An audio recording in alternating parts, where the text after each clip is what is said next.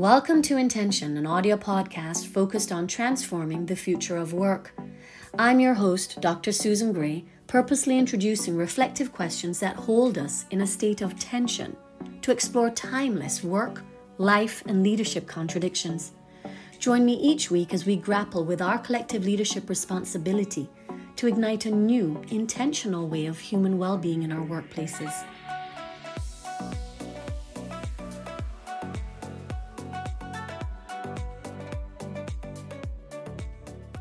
Leadership has always been an interesting aspect of my life.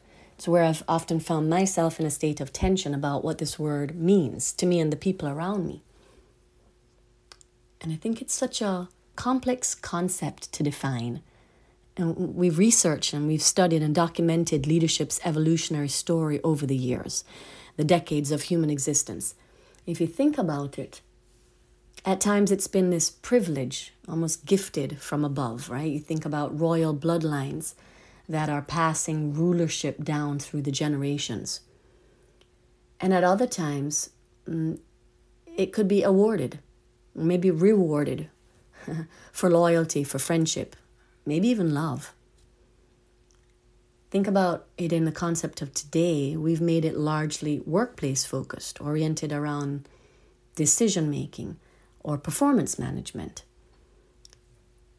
But it's also embedded in our everyday personal lives. I see it in our family dynamics, whether someone is stepping up to determine medical interventions for a loved one or securing housing for the family, food, education, or even something as simple as planning the next guy's trip or family reunion. But at the core, it always seems to involve a level of influence, doesn't it? Or maybe it's um, maybe it's power to influence. It has this. It's it's equally holding the potential for fear of retribution, whether it's through punishment or loss, as it holds the potential for inspiration through positive action or change. So maybe it's just choice. I don't know. Or maybe uh, this word agency because it has an implicit and explicit effect on action. When I sit in tension with this concept, I find myself reflecting on just who, maybe what leadership exists for. Is it for the people? Is it for collective progress? Is it for me, for you? Is the very notion of leadership selfish? Is it just another system of privilege? Yeah, who and what is leadership for? What I've never liked and I've always struggled with is when leadership, you hear folks say this all the time, it's a people thing, it's defined through followership. What does that mean? Uh, some of these people apparently get to lead and some of these people are built to follow. Over the years, I, I think I've worked really hard to consciously align myself with a professional purpose that challenges that notion of leadership debunking trait based approaches to leadership development or highlighting uh, the opportunity for leadership as action, regardless of the person, the title, or the position. But here I am in 2023, still working in organizational leadership in an environment where we seem to still sustain leadership through what might be one of the most divisive and disclusive lens of humanity in the workplace perpetuating and sustaining a forever um, us versus them mindset. And I find myself wondering is this the time when we will finally rethink, restructure, maybe even revolutionize leadership? As an organizational leadership consultant for the past 30 years of my life, uh, I've worked alongside many, many Fortune 500s and their leaders. We've had you think about first line leadership development, middle management, talent acceleration um, programs, high potential discovery and development, leaders of other leaders, uh, global leaders, executive C suites. You think about the industries um, that I've been in pharma, manufacturing, tech, biotech, uh, Wall Street, transportation, the food industry, uh, insurance, blah, blah, blah. I could go on, but I can tell you that today, one of the most requested skill topics we get asked for is to help build empathetic or compassionate leadership. You've heard this, right?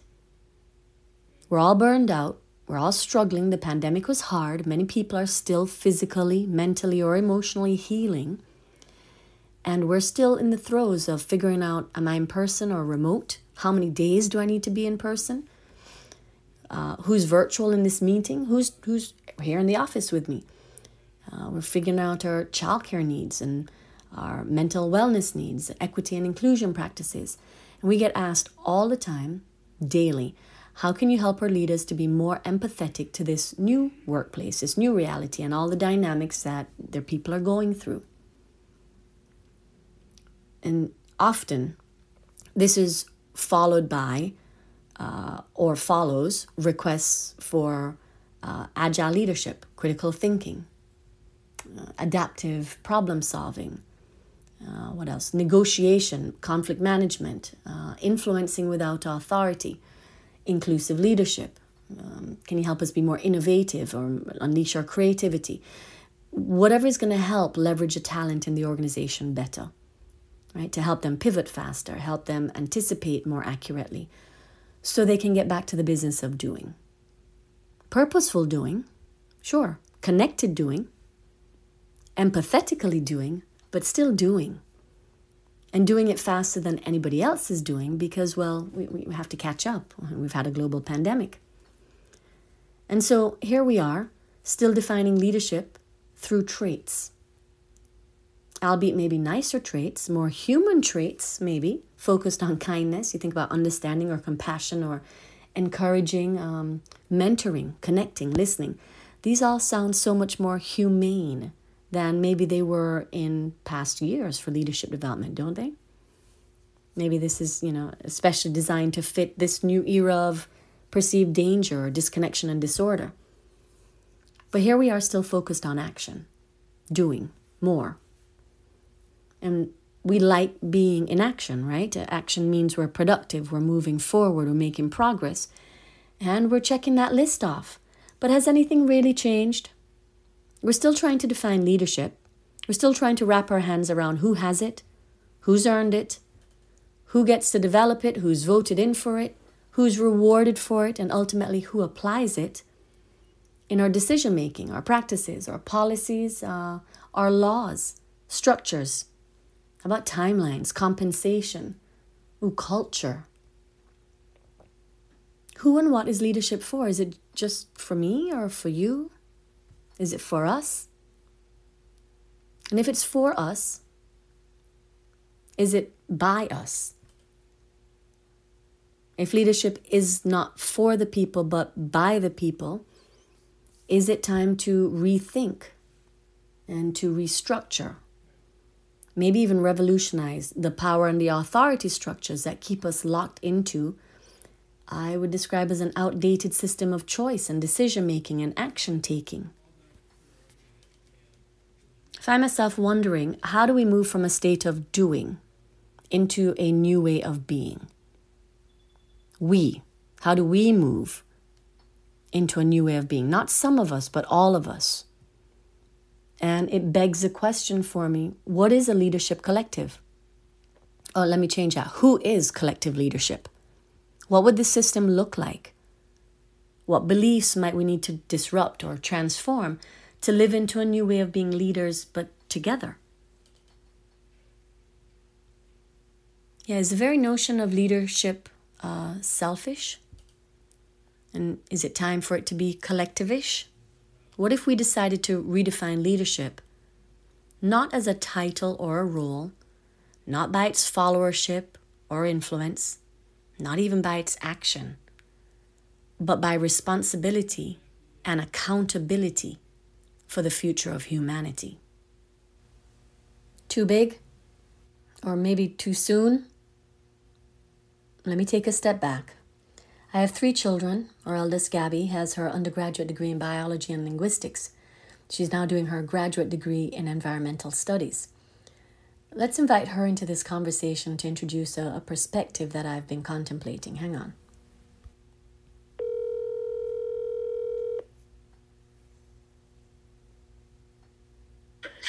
Hello.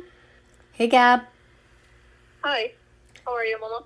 I am good, baby. You know, I'm doing this podcast on the future of work, yeah, and uh, our collective leadership as a pathway to, to change. Yes, I do. How's it going? Of course, she knows. I've only been talking about this for weeks, and while everybody's daily experiences, there are fresh pickings for my contemplation. So, after a few more pleasantries and her reminding me that she has a life outside of mine, I convinced her to share a little bit about her research with us. Currently researching the linkage between language and ecology. So, more specifically, how our languages and how we communicate impacts our conservation approaches and the behaviors that we take surrounding um, conservation. Having studied linguistics and biology, Gabby brings a unique perspective to the world of environmental studies, researching how the ways in which we talk and communicate impact our behavior and the action we take. And she gets me thinking about the links between language and leadership and the power of language Many of you listening will be familiar with the name Peter Block, author of Flawless Consulting. It was one of the books I taught from as a college professor during some of my earlier org leadership classes. A Block has another book out uh, called Community: The Structure of Belonging. and I think it came back uh, came out in 2008, maybe 2009. But in this book he talks about change and shifting conversations from being problem oriented to possibility oriented and bringing people together who might not usually come together to have a conversation to explore what commitment looks like uh, towards creating a distinctively different future. And in this book, he references Werner Erhard, uh, an American author and lecturer and the creator of transformational models and applications. He talks about individual and organizational and social transformation. Werner's work talks about the power of language, and he asserts that all transformation is linguistic. So I asked Gabby what she thought about Block and Erhard's perspectives.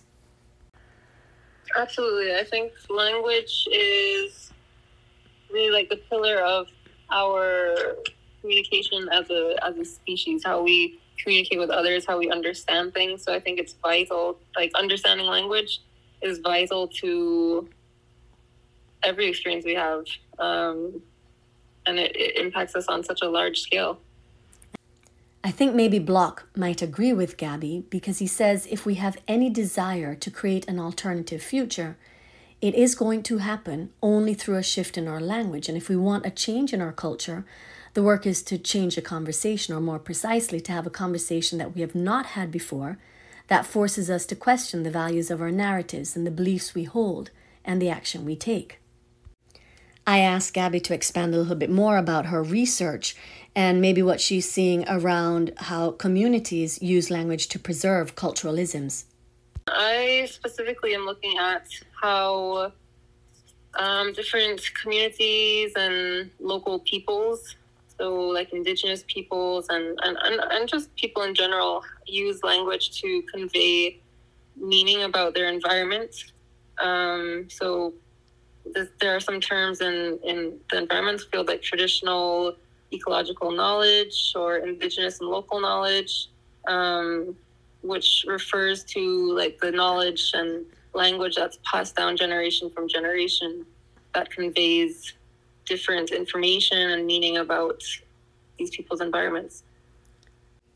Now, this idea of culture being passed down in indigenous communities, uh, sustained largely through informal conversation could be an especially interesting one for us to explore in organizational leadership, right? We know that culture in our organizations, culture is built on the stories that shape and sustain the way we do things around here. Yeah?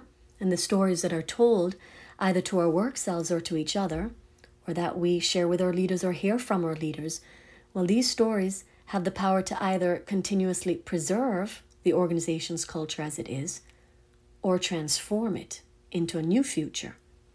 And these stories are influenced by what is seen what's heard, what's experienced in the workplace, and the meaning we give these stories through a very subjective, uh, very personal lens. And that lens blends across both professional and personal needs that we have.